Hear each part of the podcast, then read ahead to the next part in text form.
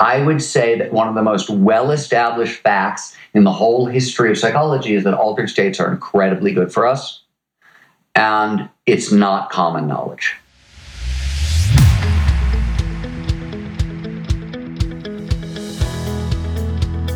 Welcome to the Impact Entrepreneur Show. My name is Mike Flynn, and I'm stoked you've decided to join me on this journey to bring about a massive and positive change in the lives of others.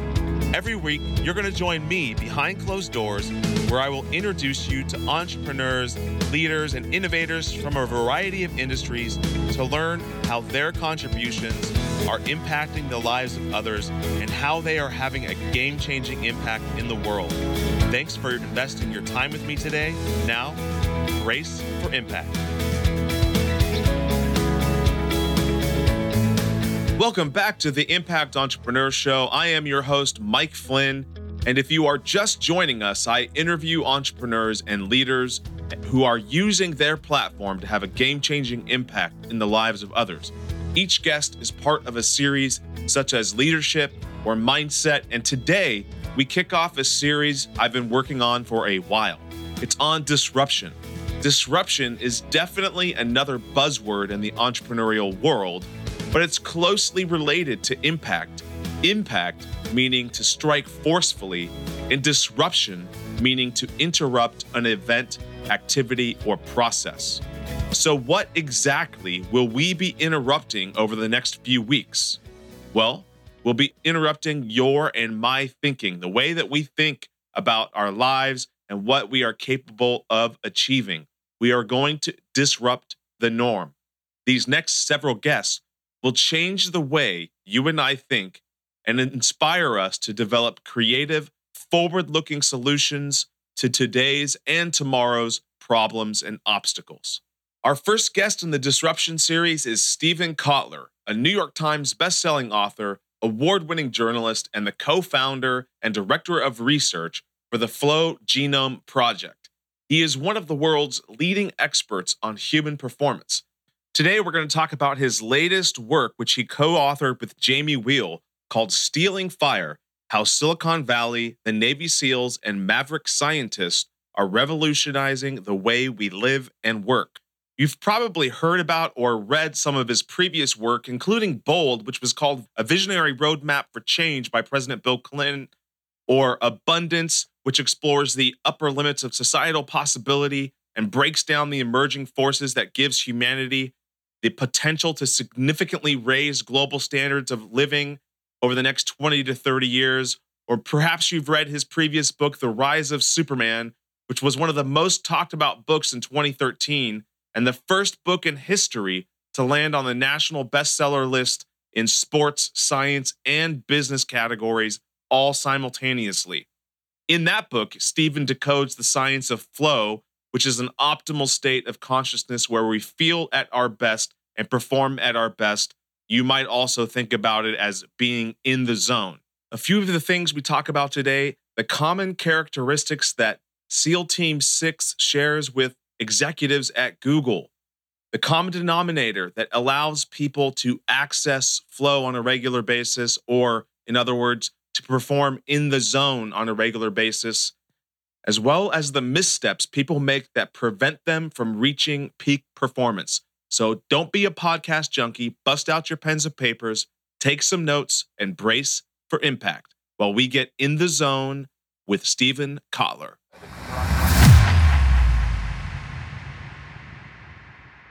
All right. Well, Steven Kotler, I am really excited to have you on the Impact Entrepreneur Show. Uh, the book Stealing Fire, I mean, there's so many different ways and, and so much that we could talk about in that book as well as your other books.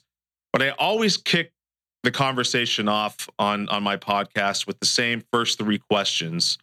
And the first one is if you, Steven Kotler, could pick any skill that you currently possess and turn it into a superpower, what would it be? And I figured there's no better person to ask this question to than you, Steven Kotler. Mike, this is just not fair. You're, you're jumping in with just a great question, and it's something that I'd like to chew on for a while. I don't. If there's one skill I now possess and I'd like to turn into a superpower, I, you know, I, am going to take this. I, you know, I'm going to take riding or skiing, which are the two things that matter most to me in the world. And let's say I have human-like riding and skiing abilities at this point. Maybe they're good, maybe they're bad, but they're human. So I would I would superpower the stuff that I already love. Ooh, that's a I love that. Yeah, I mean, I, like if if I if I really wanted to turn one of the things that you know that that I have into a superpower, I would you know I would take a skill I already kind of possess. You, writing, skiing, uh, my ability to understand animal behavior from kind of running an animal sanctuary. You know, any one of those, I would, you know, I would massively jack up. Ooh, I love it. I love it. What are you doing? Let's focus on the writing one right now. Um, or you pick whatever one you want, but what are you doing right now to develop that skill into a superpower? Writing is a pretty long answer. Um, I mean, it, it really is. Um, but I will. So I do a lot of things, and one of the things I do, and I do this every year. So it's you know January three, so we can talk about this. Is I you know review. I you know I, I, I review basically all of my weaknesses, and I look at what challenges am I really interested in solving over the next year? And which of my weaknesses, if I spent some time training it away, would have the biggest impact on those challenges? And, you know, I just finished Stealing Fire. Uh, and every book that I, I, I write, I, you know, there's a there's a content goal, right? I want to communicate these ideas there's a gripping storytelling goal, and then there's a personal kind of writing goal. For example, when I wrote Bold, one of the reasons I wrote Bold is pretty much every business book I've ever read sucked. It just was boring to read. Like I could, I could forget the ideas. It was, you know, they, they were most most business books. I either they exhausted their ideas by the end of the introduction and re, then just you know repeated them for the rest of the book, or they were just boring. So I wanted to try to write a great business book. Was I successful? Who knows? I think kind of partially on that on that one, but each book is a different kind of challenge. And that is also true for my next book. So one of the things I'm doing is I'm working on, you know, a, a, a couple of weak spots in my game right now as as a writer to kind of tackle that next challenge. I can be more specific if you want. That might have been very, very vague and all over the place. yeah, no. Well, I was just going to say because most people, most business gurus, most life coaches, most human performance coaches, etc., they they totally buck the idea of reviewing weaknesses and and what you just said about reviewing weaknesses and training them away so that you can turn them into something that has a big impact is kind of contrary to everything else that's out there. So so elaborate a little bit more yeah, on me, that. I mean, so so and I and I think this probably I disagree in a couple of places because so there are a couple of different kinds of weaknesses that I see in my game. I don't, you know, I, I don't know if I've talked to enough people about this, but one of the things, for example, I uh, I you know, came up as a new journalist. That is a, a very specific kind of hyper detailed storytelling. You know, I did some of it in Rise of Superman, but I really, you mm-hmm. know, it wasn't really present in a lot of books since then. So it's part of my game that has atrophied a little bit. There's a lot of mm-hmm. storytelling in Stealing Fire, but not the like four, five, six thousand word kind of storytelling I'm talking about. So I'm trying to train that skill back up because it's atrophied. I'm not as I'm not as good as I used to be uh, on that one. So I want to bring that back up to smack before I start in on a book that's going to require a lot of it. Um, and, I, and and the thing, you know, the expert advice, by the way, to, uh, on high performance, as I understand it, is if given a choice between training strengths up or weaknesses up, where should you put your attention? And then you have to back up and say, well, why is that advice given as well? And one of the reasons that advice is given is because training has a motivation issue, right? And if you are really engaged in your activity, you're training up a strength, it's more liable to produce flow, especially in the beginning. And flow is such a huge motivator, right? It's so pleasurable that you can often get a lot farther faster playing that game, right? Focusing on passions and things along those lines. I also believe there's a point, you know, there are points in your career where reevaluation, training up weakness, all that stuff is, is, is really important. And I also think, you know, I keep wanting to play a bigger game right? Every every every, every the the way I've learned to level up is go after bigger challenges um, and add in layers to my to my career, and that requires you know all kinds of new skills that are weaknesses. Hmm. Hmm. I love what you said that the way you you've learned to level up is by taking on new and bigger challenges. Is that something that was innate with you, or did you have mentors in your life that that kind of impacted and shaped that thinking? You know what's funny about that particular one? To me, so uh, it, it's worth, if you don't mind, and indulge me in a little geek neuroscience for a second. Yeah, go for it. So much of high performance, so much of it is about calming down your amygdala.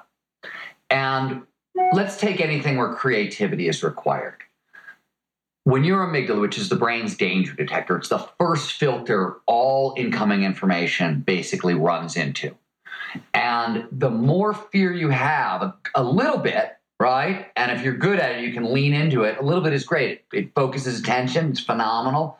But too much, there's a real big cognitive downside. It dampens creativity, it dampens optimism. It has a, it has it has a, it's a big impact across the boards, um, especially on creativity.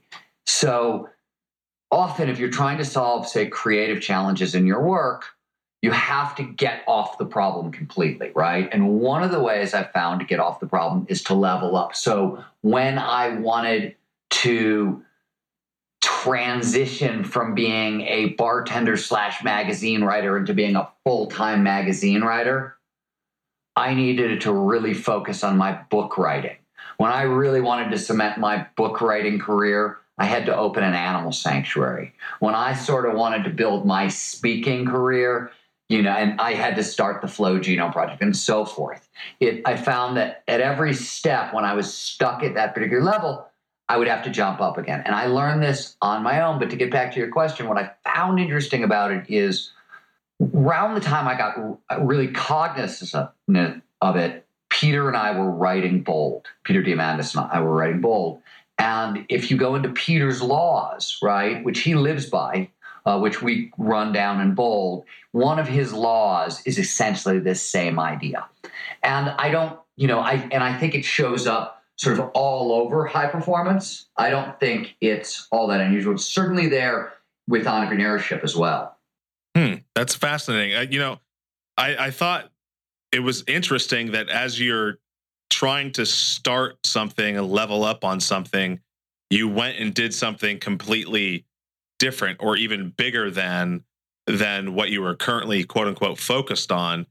Eh, that's a very interesting thing because most people, if they say I want to become a book writer, they they focus on writing a book, not opening up an animal sanctuary. Well, don't no, don't get me wrong. I mean, like you gotta like I didn't stop writing books five, six, seven hours a day.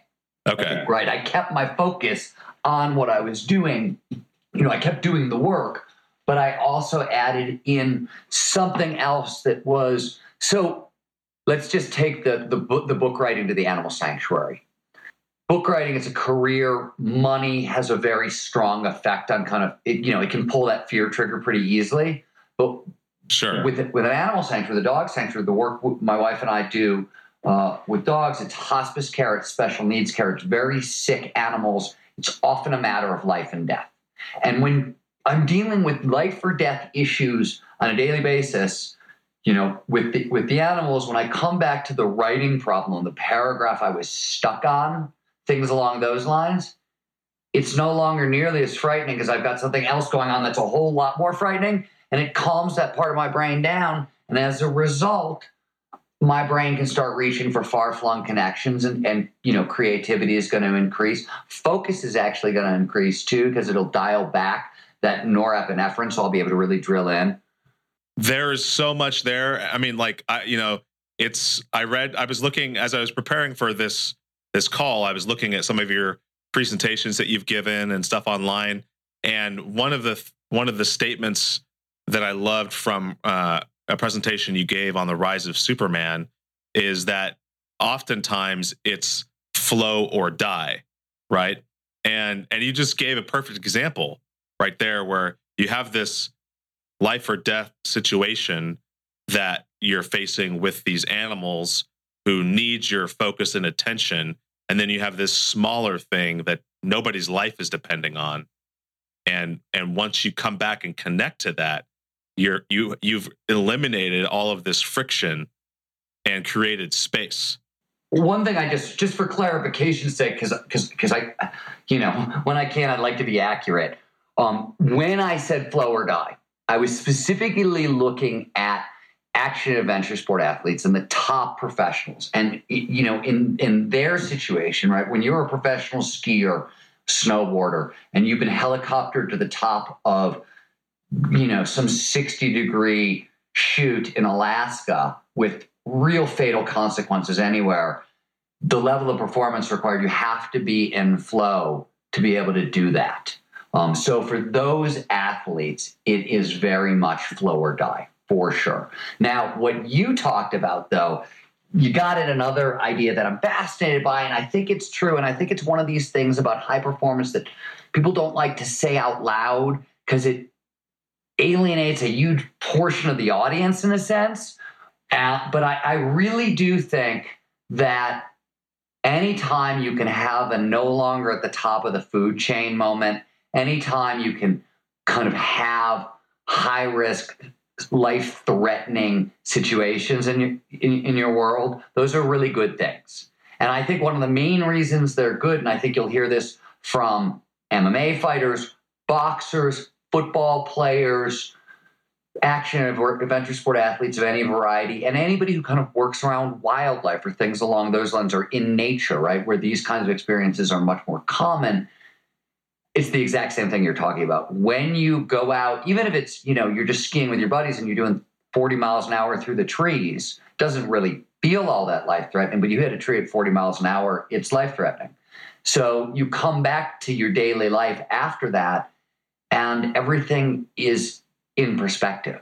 You've actually your your brain understands mortal consequences really well, and it resets your entire nervous system. I I, I mean, we could spend the whole entire podcast talking about that one concept, and and I want to, and we'll touch more on it uh, as we talk about stealing fire.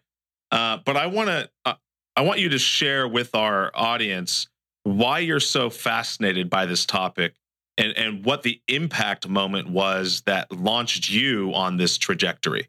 Well, there's a, a gazillion different ways I can tell that story, but the easiest way is to start maybe at the beginning. I have a kid brother, younger brother named Brad. And when I was, let's say, 10 and Brad was eight, seven, he came home from his friend's Eric's house and I was hanging out in the kitchen with my mom. And he pulled out this red sponge ball, about the size of like a small golf ball. And he put it in his other hand and it vanished. And the first thing I thought is, holy crap, that looked impossible. My brother just did something impossible. And since I know he's my brother and I know he can't do the impossible, it must mean that impossible is possible. Second of all, he had suddenly gotten all of my mom's attention, which was just not okay, right? That was not going to happen. So I had to go out immediately and learn how to do SpongeBall magic. And one of the lessons I learned Hmm. doing magic. I did magic for almost a decade, made my living, and it was my first job. I started working by the time I was 11. Literally a year later, I was doing birthday parties and you know bar mitzvahs and things like that. No joke. And uh, I was fascinated from that moment on with how does the impossible become possible? Because what I learned in magic was that oh my god, underneath this thing that looks impossible, there's actually skills and techniques. That's essentially what I've done in my entire career right? I've spent my entire career saying, how do people do the impossible? And if you go through my books, Rise of Superman. It's how do action and adventure sport athletes reinvent kinesthetic possibility, right? Extend the realm of the possible. In abundance and bold, I'm looking at entrepreneurs who built the fastest, largest companies in the history of the world in the shortest amount of time, or entrepreneurs and innovators taking on grand, global, impossible challenges. Small Furry Prayer, I looked at the kind of cutting edge of empathy and altruism. And the thing that I've noticed kind of across the board is it doesn't really matter where you go. Uh, the secret is the same. And one of the core secrets across the boards in high performance is that altered states of consciousness, whether you're talking about flow states, meditative and contemplative states, psychedelic states, awe states, take your pick, they are the secret to high performance. And high performers everywhere know this, lean extremely heavily on this. And the rest of the world doesn't really talk about it because altered states of consciousness have a really bad name. Yeah, no, I, I and I definitely got that feeling in the book Stealing Fire, which kind of uh, it brings a lot of that uh, to the forefront. It is, you know, addressing these controversial things are are the kind of the crux of what you're writing about and it's wrapped in story and examples. And so, what is the number one thing that you want people to walk away from after reading Stealing Fire? Well, I think there's a, I mean, that's, there's no, I don't know if there's one answer, right? One thing that is, I think, important to know is that at the heart of Stealing Fire, you're sort of looking at a $4 trillion underground movement, right? In harnessing altered states of consciousness to massively uplevel performance. And this is going on today, and it involves the top individual and organizational performers in the world Fortune 100 companies, you know, Silicon Valley unicorns, the US Navy SEALs, take your pick. You know, so the one thing that I want people to be aware of, I guess, is that we are in the middle of an amazing kind of revolution in high performance. And what's really being unlocked is sort of the upper possibility space of human experience. And that's incredible.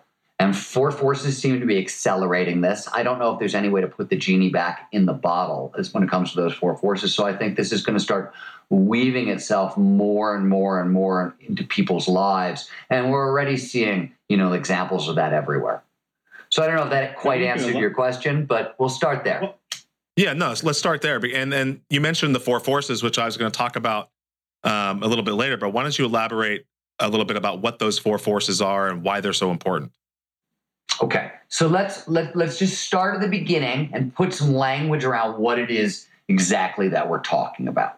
Right, I'm talking about a sort of a specific bandwidth of non-ordinary states of consciousness where our normal sense of self vanishes where we tend our sense of normal sense of time disappears as well. We get this sense of effortless motivation right? We're freed from kind of the normal toil and trouble of, of daily life and we can tap into a level of inspiration information um, that is normally unavailable to us.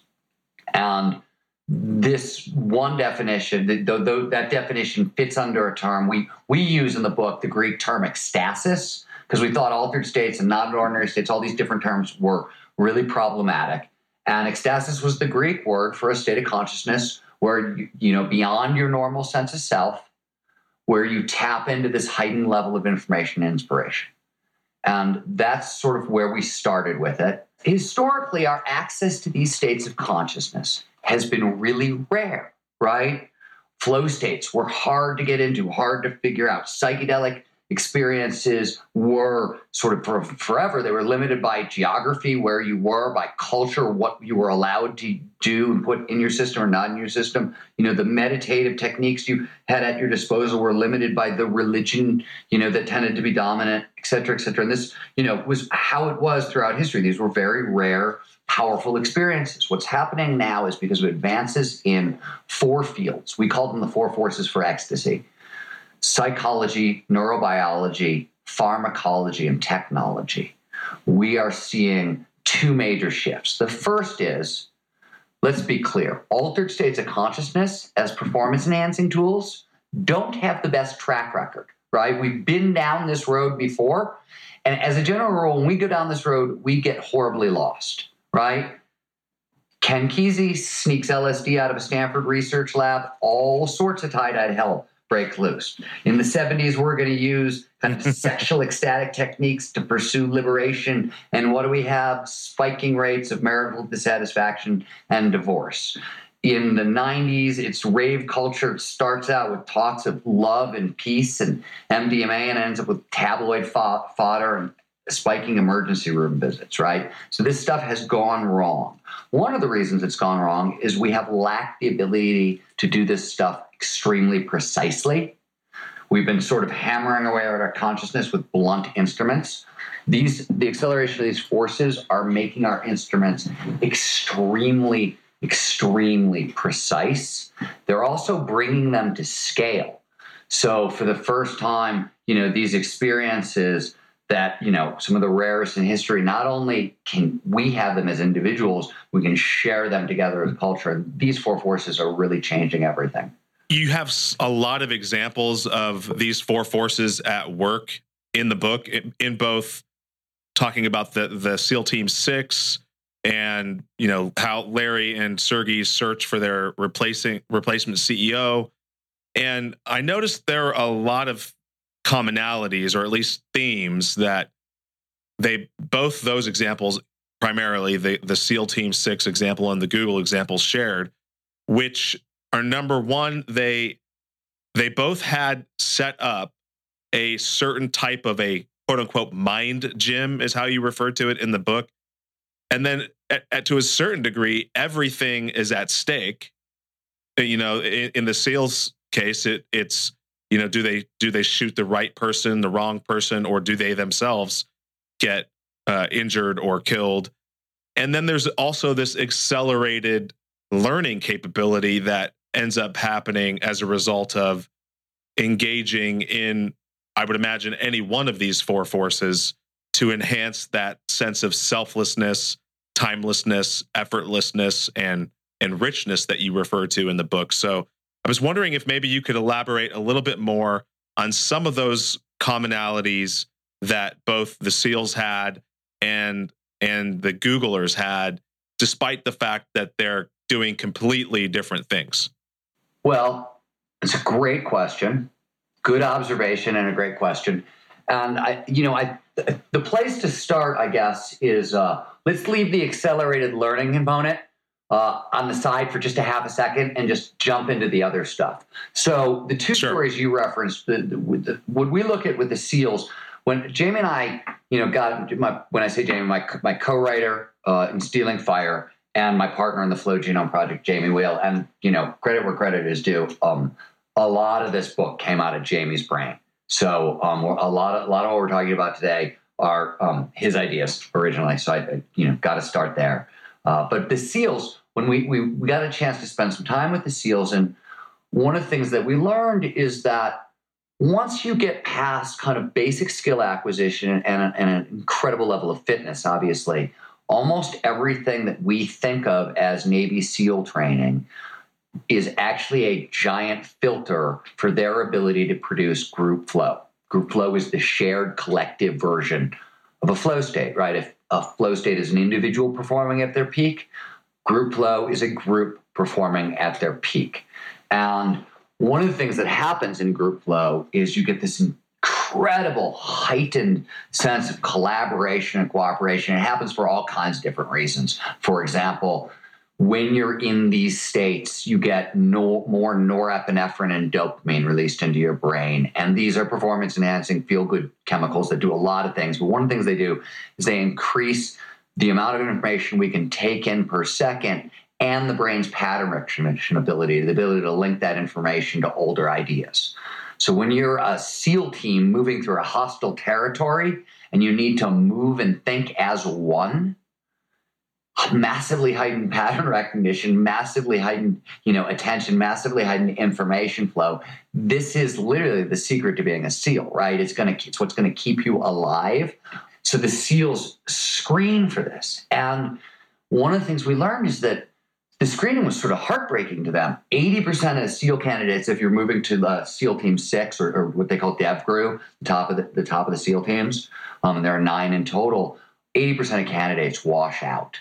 And it is, it is extremely expensive to train a Navy SEAL. And what was more important to them was there was a lot of emotional costs. Some of these guys couldn't bounce back from failure and it seemed to devastate careers and lives. And they were really, you know, there was a lot of empathy in the room when they were talking about this.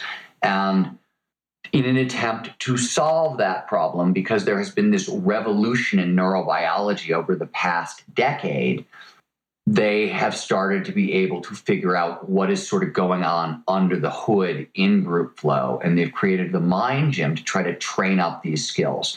And the Mind Gym is sort of the coolest brain hacking tools and techs you could pos- possibly imagine in the world. And it's everything from kind of EEG feedback devices to pattern recognition, VR games to take your pick. And and this is this is directly to your accelerated learning. When we were there and touring the mind gym in the back of it we bumped into a isolation float tank right? And this was the you know the float pods that were developed by john lilly back in the 60s once he started sort of experimenting with lsd and ketamine inside them they became like countercultural curiosity and the theme for that famous movie altered states um, and that was just about it, right?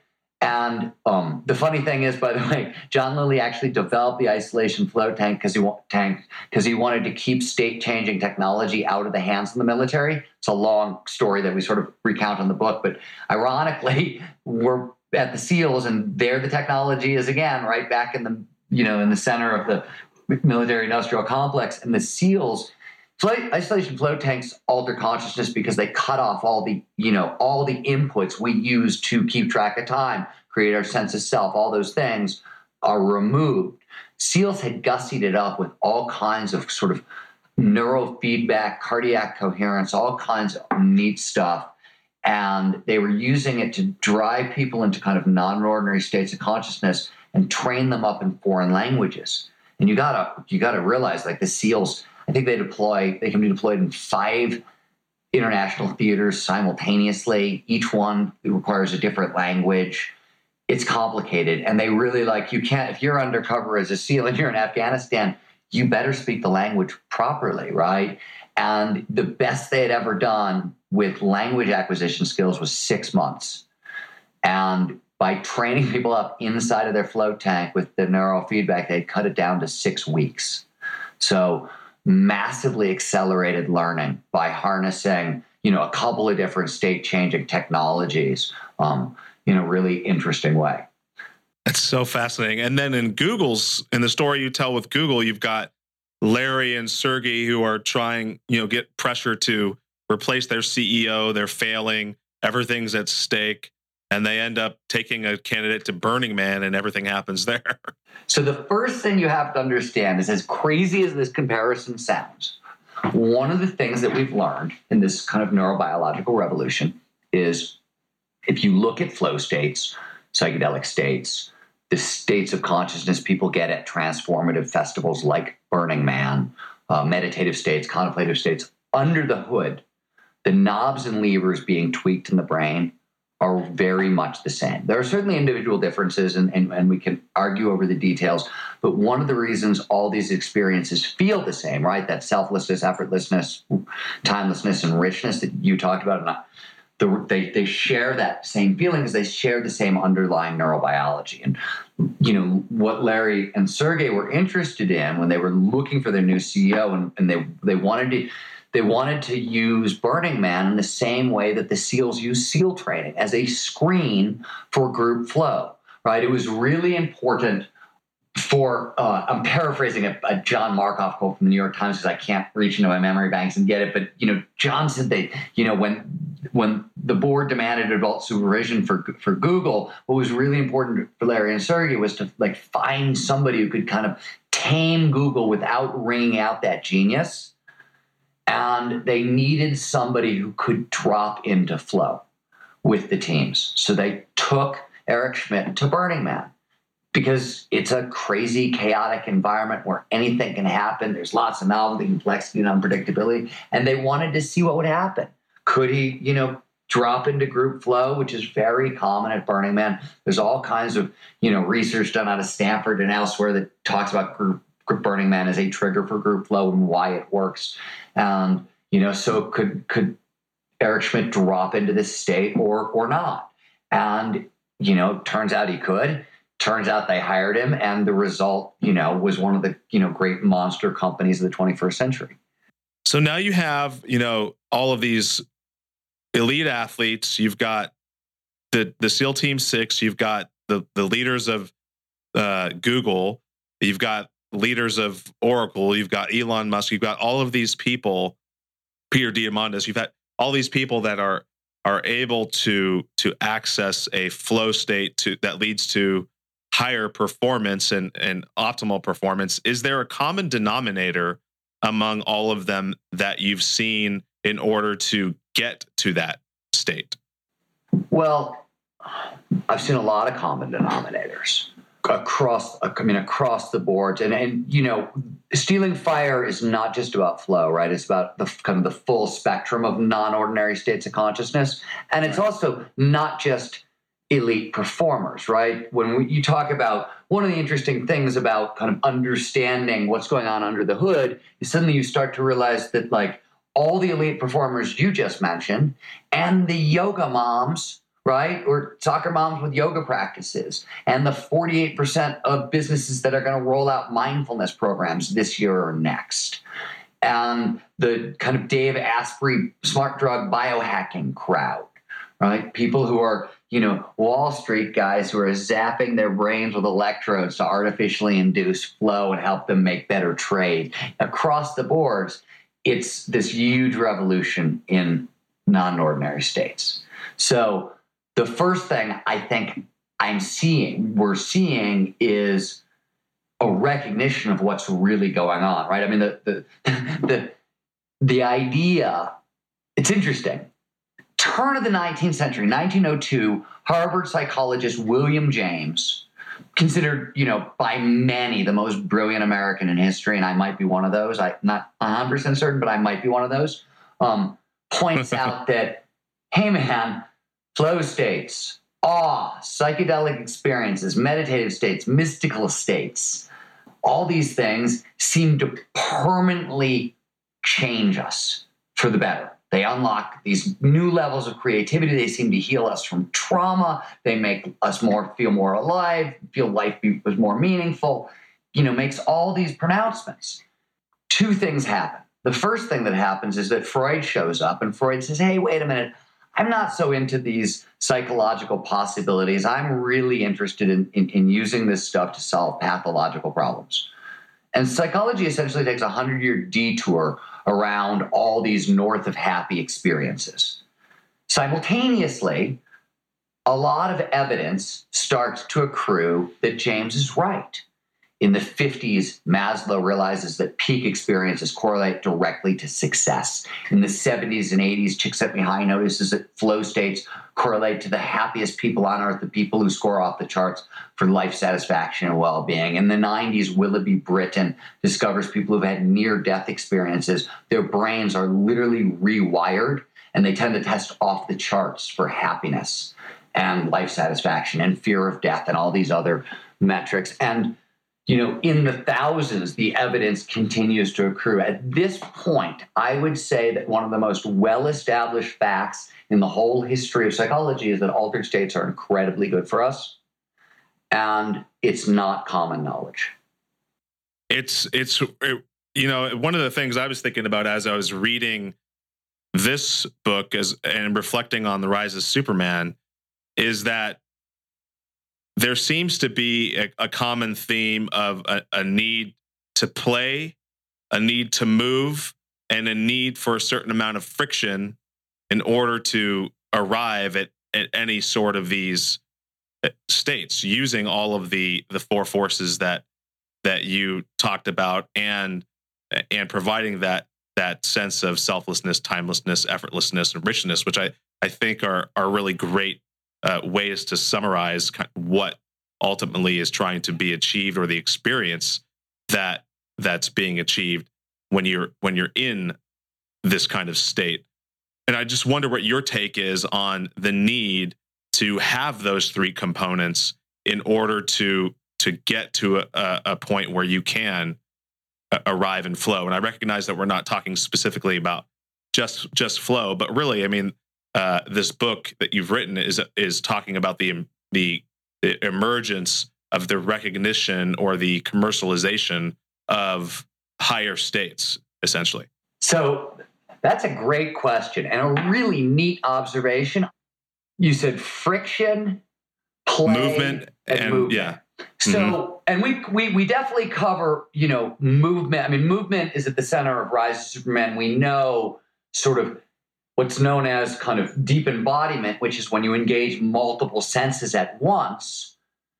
When that happens, you're driving attention into the present moment, which is one of the main things that drives flow. So that being in your body is, you know, it is a trigger for flow. It is obviously a trigger for non-ordinary states of consciousness. We have, you know, trance dancing that people do in Pentecostal churches and trance dancing that people do at raves, right? And you know, in Stealing Fire, we we, we sort of peel back the veil on it and, and talk about the new science of embodied cognition, which basically tells us what, you know, we've known for a while now, which is the mind-body split is ridiculous. Our you know our brain is a whole body system right? And if you engage the whole body you can really shortcut a lot of nonsense.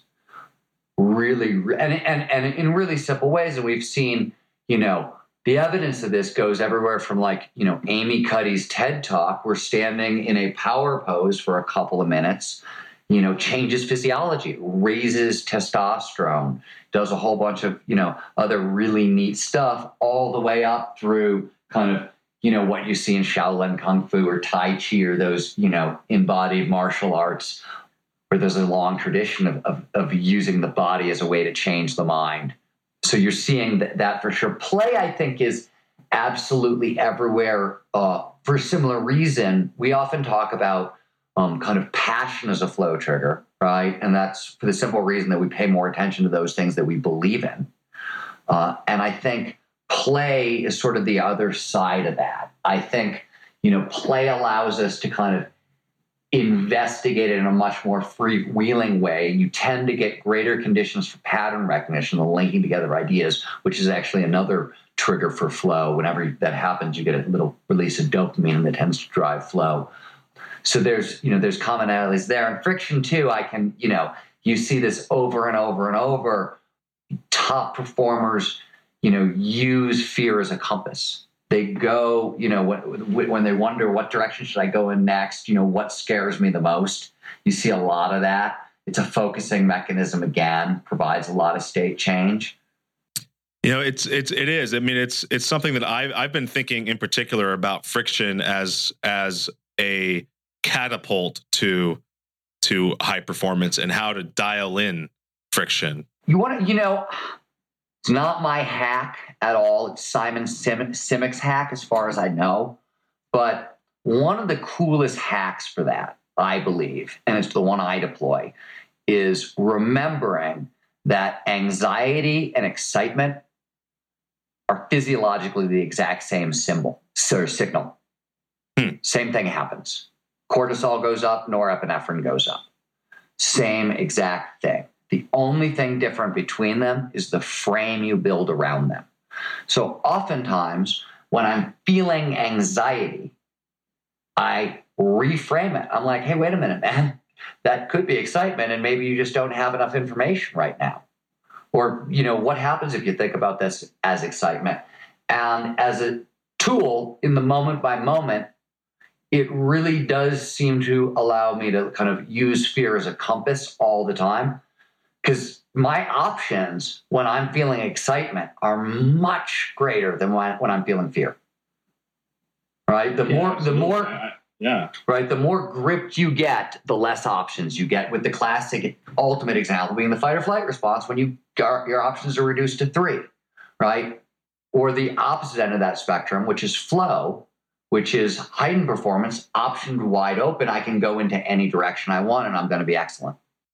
You know, I, I, was I was thinking going back to Google and and the whole mind gym and play and you know kind of riffing off the concept of play and you know Google as you talk about in the book has set up a, a place where their you know employees can can go to kind of hack into this system a little bit. But I, I was as I was reading it, I, I wondered if companies like Google or like Oracle or any of these companies that require their employees to work, you know, almost around the clock to a certain degree, are going to have a challenge getting them to develop the ability to switch, to switch from just a normal productivity state to a, a heightened productivity using some of these these these tools and tricks. You know, it's interesting because you, you, you know, it's not just Google. I mean, what Google has done, we never really kind of broke. They built their own mind gym, right? It's their they've taken, you know, they they've added a biofeedback and a neurofeedback uh, layer to their mindfulness training. Is really what they've done. Very similar to kind of what this what the SEALs are doing, just minus the float tanks. But you gotta you got to realize it's 18 million Americans now have a some kind of regular meditation or mindfulness practice. I think by the end of uh, 2017, 44% of companies are going to offer mindfulness training to employees. And you know, the, as far as the reason, if we're just talking mindfulness, you forget everything else for a second. You know, that Aetna study, I don't know if you have seen it, they found that, you know, after rolling out their mindfulness training, they gain $3,000 per employee in productivity. They save $2,000 per employee in healthcare costs, right? You're seeing the same thing with yoga, where, you know, on and on with all these kind of state changing technologies. They're getting more and more incorporated kind of into the work environment. And you're seeing, you know, all Patagonia has a totally different approach. Patagonia has their corporate offices are right on the Pacific Ocean. And Yvon Chouinard, who you know, founded Patagonia, is a great outdoor athlete, and he has a let my people go surfing policy. And one of the reasons is surfing is a phenomenal trigger for flow. It's packed with flow triggers, drives people into flow. And if McKinsey's data is to be believed, that top executives in flow are 500% more productive than out of flow. You know, the policy of letting employees go surfing whenever the hell they want to makes total sense, right? Sure, yeah. you just walked out of a meeting to go surfing and what the hell. But if you come back and you're 500% more productive, yeah, you should go surfing. So, you know, we're seeing it incorporated in businesses in lots of ways. I think the biggest challenge to me, and it's the first thing I say when I when I, when I work with organizations, and it's the hardest ones for organizations to wrap their head around is all this stuff requires uninterrupted concentration.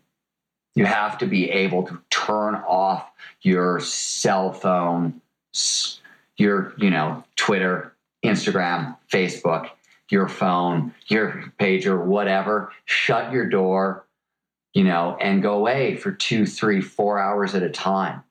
And mm-hmm. that's the priority switch that's going to be very difficult. I'm we're seeing it for sure. Um, top companies are, are starting to move in that direction a little bit, but that's going to be the hardest one. Yeah, I agree, and and you know I think that you, you mean you brought up surfing, which ties into that. You know, movement is is definitely a another major trigger. You know, runners, athletes of all kinds. But the other thing that that I, I just really think about is that most of the key examples that you you gave in in stealing fire with be it the seals be it google be it um, the the oracle race team everything is on the line to a certain degree. Sometimes life or death sometimes the success or failure of a business or the, the or the the, uh, the complete failure of a race where you're you're the owner of that team invested ten million dollars to to win, um, and you have to change your entire way of thinking. But but everything's on the line, and I, I just wonder like how the average person at at these companies is going to figure out a way, or the company has got to create a space such as you just gave uh, the let my people go surfing rule. Now, there's, I mean, there be, uh, you, so I think on a certain level, I mean, you're pulling out examples that are very cutting edge out of, um, out of, out of, out of a book where I think there's a little bit more of, of a bandwidth because we definitely are seeing, you know, this stuff in all kinds of, you know, non contact situations for sure. But you are, you know, getting at, you know, risk is a great flow trigger. We know uh, what's called the challenge skills ratio is, is known as the golden rule of flow. And, and that says that, you know, we get the most flow, we pay the most attention to the present moment, basically, when the challenge of the task at hand slightly exceeds our skill set, right? So you're always stretching, there's always risk. But the important thing to know is doesn't have to be physical risk, emotional risk, psychological risk, social risk. The reason you know fear of public speaking is the number one fear in the world is because um, of how much you know social risk focuses our attention kind of thing. So, what you really need to kind of put this into an organizational culture is one of two things at a, at a macroscopic scale. One, you need Silicon Valley's you know attitude of fail forward rapid experimentation lots of little experiments because if you don't give employees the space to fail right they can't take the risks they need that gives you the easy access to flow so that's you know one way, uh, one way in that, that that certainly matters. And you you definitely you know you definitely have to see that level of freedom in organizations who want to kind of capitalize on this. Yeah, and then did you mention there was a second thing that that organizations need to do in order to ingrain this in the culture? Well, I think there's um, lots of well rapid experimentation and um, is is one and you know a fail forward attitude is the second one. Oh okay okay got it got it. You know this is something that comes out of the work in in bold at john hagel's work at, at deloitte plays into the salim ismail's work at singularity university. A lot of people have kind of figured this out that you know if you do want to kind of do this level of kind of innovation in organizations and create this kind of culture move it towards the edge right? Put it in little skunk works, try it out there. Don't try to shift the entire organization at once. Yeah, small small things. It's you know, and I was talking to somebody the other day about who has this really big goal that they want to achieve, but they're stuck in their current reality and they're having a hard time moving forward. And you know, I, I talked to them about the whole moonshot concept, which is you know, it, you know, Peter Diamandis wants to mine, you know, asteroids, but he doesn't just launch a ship up there and do it. He takes small incremental steps in order to get that done. Uh, and the same thing with all of your brilliant work and and your partner's brilliant work and anybody who's starting anything that's going to be successful. You know, there, there's there's a lot in there, but one of the things I believe I've learned from kind of top innovators right across the boards and, and and you know as a journalist when i started out my beat among many other things but one of my main focuses was those points that science fiction became science fact. So like what did it take to invent the future? That was another one of the impossibles that i was really really really uh, fascinated by. And one of the things I, I learned along the way almost every innovator i met who sort of had taken on these kinds of grand challenges really emphasized that from a work perspective, you only have 24 hours in a day, and it is going to take almost as much energy to build the best dry cleaning business in Cleveland, Ohio, as it is to kind of start an asteroid mining company. And I know that sounds crazy, but it's really the size of the vision that's the real difference. Energy wise, it's going to take the same, it's going to consume you at the same level. It's just the size of the vision. And Sometimes, in the case of a lot of moonshots, and this is one of the reasons that Peter goes after moonshots and Google goes after moonshots, is it's almost easier to go 10x than it is just to go for a 10% increase because you throw out so many of your existing assumptions and perceptions and technologies. And starting with a blank slate in this kind of innovation seems to have a lot of benefits. It certainly has what you know where they tried at Google or, or the way Peter's done it. Um, have, have you ever met Stephan Aarstol?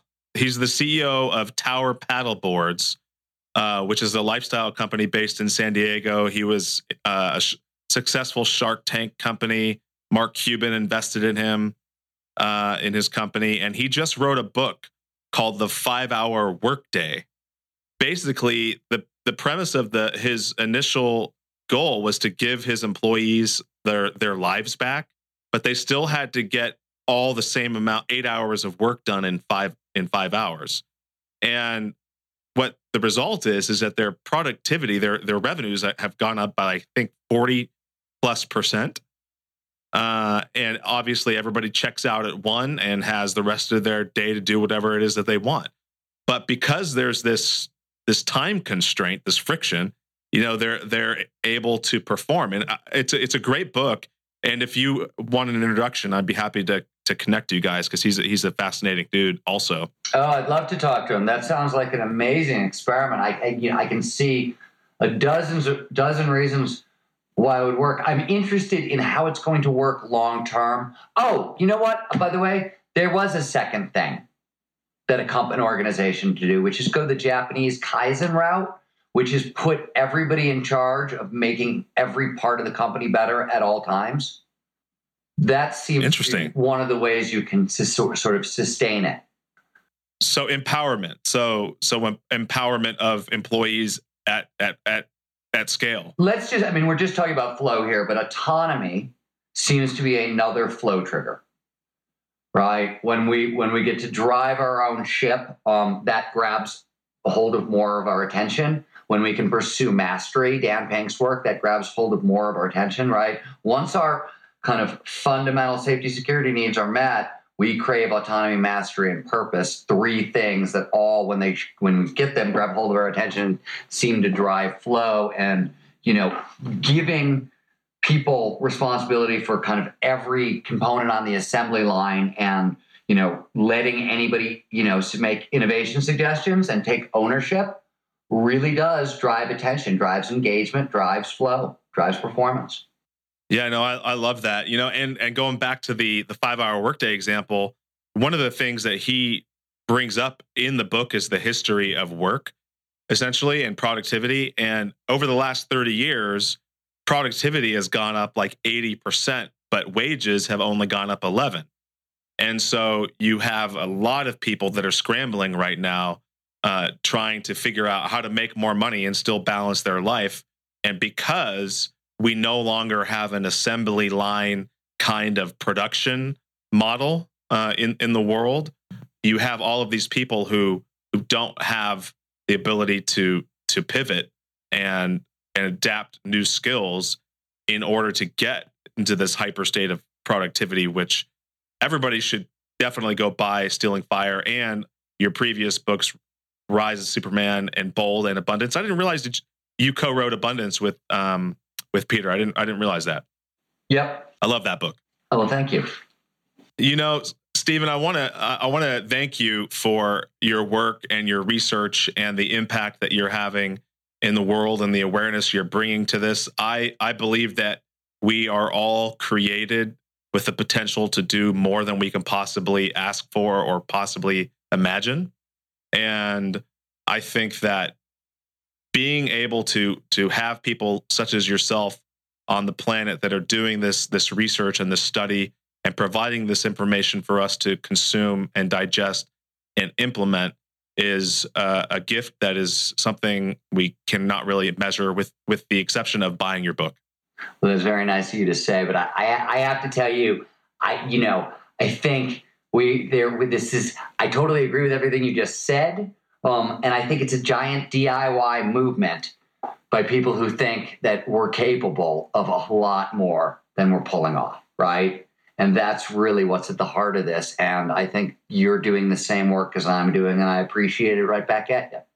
Well, one of the things that I actually I was just contemplating um, a moment ago was was whether or not people are more prone to entering to to getting into that high performance flow state in a group environment uh, versus being able to get into that same high performance state uh, autonomously by themselves. Like for instance, myself, I just knowing my nature, I think that I would be more prone to being able to get into that you know group flow state as you referred to it uh, in a in a group environment and have a way more difficult time doing it individually. Is that something you guys have studied or researched? Uh, a lot. As, as, a matter of fact, um, so if you go to the Flow Genome Project, flowgenomeproject.com, on, on the homepage, you'll see a free flow profile.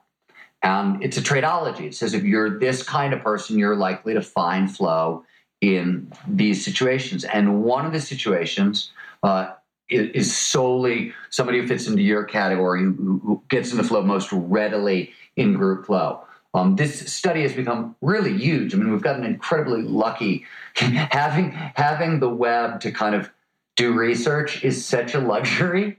We some fifty thousand people have taken the study, so we can say for certain that you are not the uh, dominant category. The 48% of, of, of almost 50,000 people find the most flow. They fall into what we call the deep thinker category, doing kind of contemplative and creative work. That hmm. said, I will tell you something that is interesting and that we also know, and that this is not my work, this is work that was done at Cal State Fullerton. Uh, but we know that uh, people do actually prefer group flow to individual flow. So the shared flow state is actually the most pleasurable experience on earth. It's people, it's the experience people rate as as like it's the pinnacle. It's it's it, but it is not the easiest gateway for everybody. And I like, by the way, my own that's my experience as well. I you know I often joke that like you know I'm I cannot for the life of me go to an event. I mean I've been to Burning Man a number of times. Um, and I will go back because I'm frustrated because I never have that group flow transformative festival experience. I don't, right? I, it's just it, it doesn't happen to me. I get, you know, I find the most these experiences, you know, are the easiest way for me is high risk sport. I need to hurl myself down mountains at high speeds.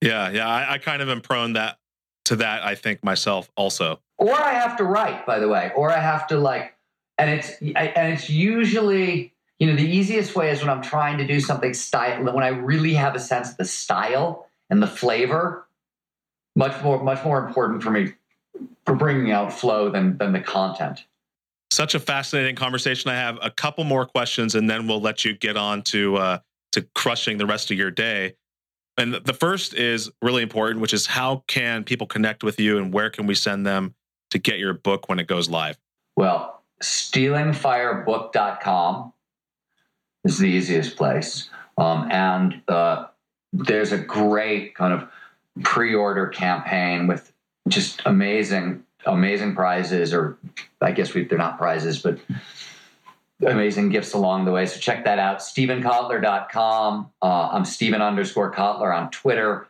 flowgenomeproject.com come take your free flow profile, figure out what's you know the easiest way you can you can get more flow in your life for sure. Awesome. And this final question is the most important question, and it's a big one. And it is how will you measure your life? I don't know. I got to tell you, I'm going to give you an honest answer to this question because there's lots of ways I could measure my life. But I do believe that powder skiing is the best I get to feel on this planet. And in a good winter, I get about 10, 10 great days of powder skiing in. Get about probably 40 days on the hill, 50 days on the hill, 10 days of powder skiing. And I'm going to be 50 years old right now. I've got, I don't know, 30 more years of powder skiing in my life. So I can, you know, it's 300 days basically. That's what I've got left of, of the best I, I feel on the planet. So I hmm. think if I could manage to double that number, that might be a great, great win for me. I love it. I love I love the honest answer. I love it. Well, Steven, thank you so much again for for impacting us and our audience today, and uh, we look forward to sharing this content with the world. Hey, man, it was fun talking to you. Steven, thank you for being on the show today. Such a fascinating topic. We thank you for sharing with us some of the ways we might hack our brain to achieve higher levels of performance in life and at work. If you missed any of the key points, we've got you covered over at theimpactentrepreneur.net forward slash 48 for all the key points and highlights of our conversation with Steven. And while you're there, be sure to check out the Lawton Marketing Group and the Podcast Masters. We couldn't do this show without them. Until next time, go make an impact.